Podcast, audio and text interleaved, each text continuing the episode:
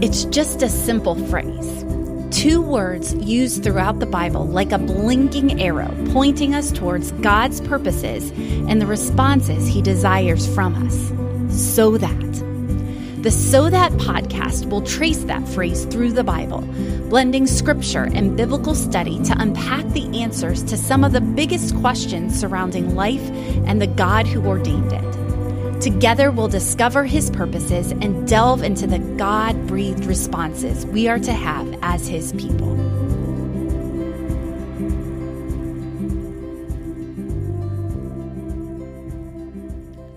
Christ transforms us.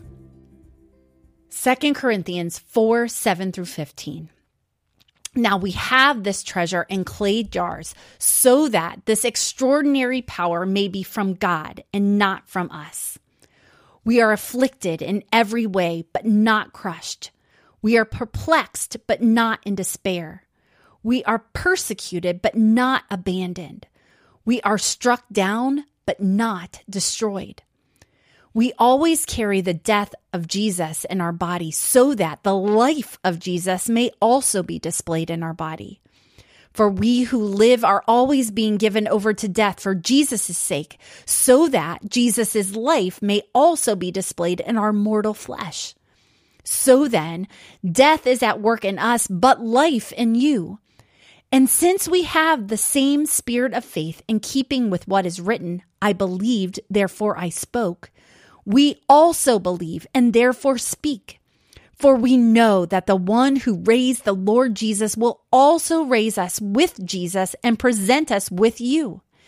Indeed, everything is for your benefit so that as grace extends through more and more people, it may cause thanksgiving to increase to the glory of God.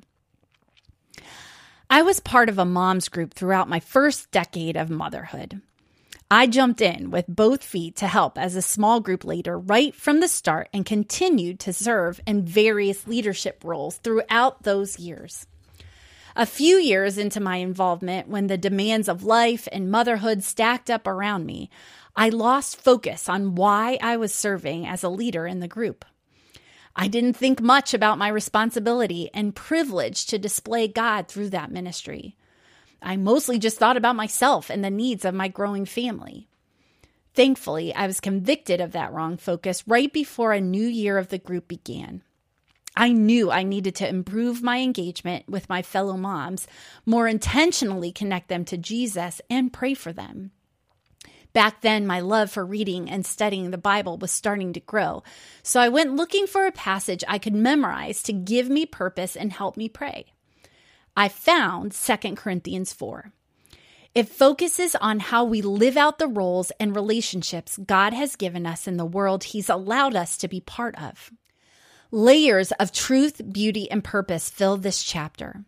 In today's nine verse focus passage, so that is used four times to point us towards the purpose and fruit of wholeheartedly serving God. First, though, our perspective is set with a practical illustration. We have this treasure in jars of clay. What treasure? 2 Corinthians 4 6 tells us that the light of the knowledge of God's glory is in the face of Jesus Christ. The point is God's matchless glory, and it is displayed in a powerful way by contrasting it with the weak vessel it's coming through. God's extraordinary power will be evident because it's completely obvious that we clay jars could never be glorious or powerful on our own. Any evidence of extraordinary power is from God alone. After we're described as jars of clay, a list of realities come barreling towards us in pairs. The first part of each pair is hard and heavy. The second part shows those hard, heavy things are not ultimate. They are not eternal.